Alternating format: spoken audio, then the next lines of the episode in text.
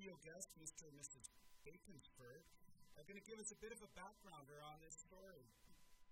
Well, we're back in We're doing what Ed Deacon God feared farmer will.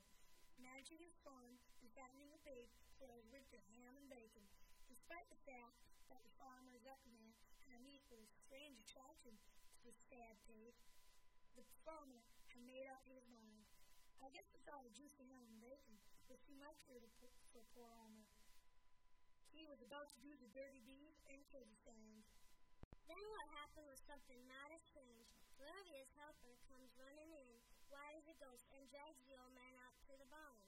There in the large spider web with the words Some Pig written into the web. Soon the whole town is out to see this supposed miracle. The pig is saved, and henceforth and not, as I said to my Johnny, I think this is just too much. I think this is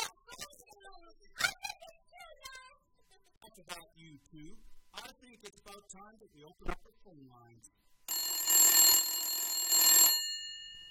Hi, I'm Jackson. I think all this fairy tale nonsense is fake. I practically thought it was going to be aliens taking over the world. Total nonsense. Well, thank you, Jackson, for your opinion. Let's see what our next caller thinks. Hello, my name is D. I think the pig should die because I am starving, and I think it's bacon. Hurry up, farmer, and kill it so I can eat breakfast tomorrow. Well, Daniel, it's not exactly that easy. That pig doesn't belong to you, bud. Uh, hello? Uh, yes, uh, hello, hello. Uh, you ordered five million packs of ketchup.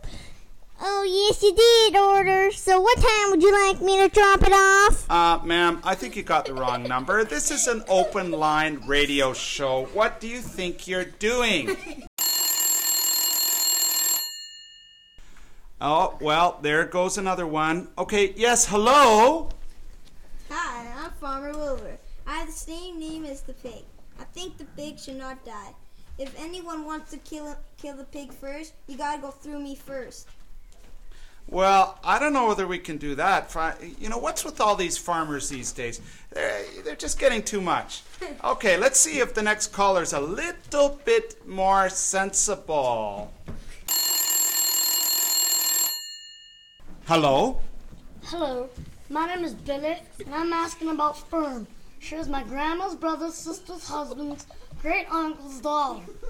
And she is right. The pig should stay alive. I want no nonsense, or else I'll call my lawyer. Anyways, Fern, Charlotte, and Wilbur should stay alive. Bye, Mr. Announcer Man. I have to get back to my job. Well, I really appreciate opinions of well known people in our community that have taken the time to weigh in on Country Radio One on One, radio in Hogsville. Hi, I'm Farmer Joe. Well, I think this is all pepperoni. I mean, come on. Some big is the devil's work.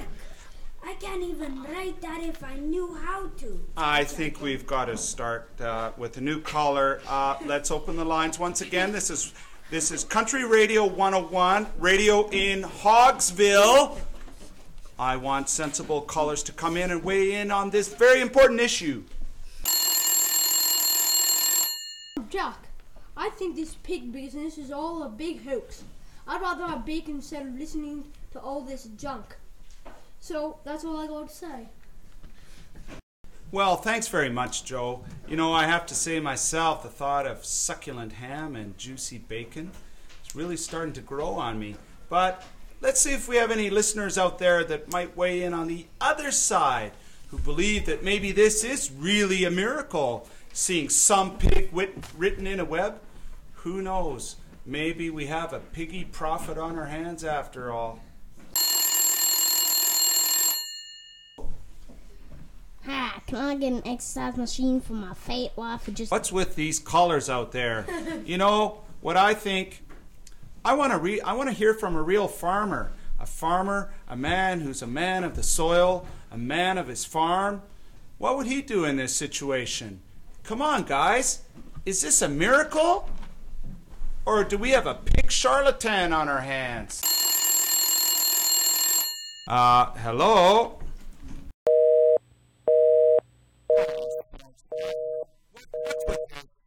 Can someone phone a real please? Uh, hello?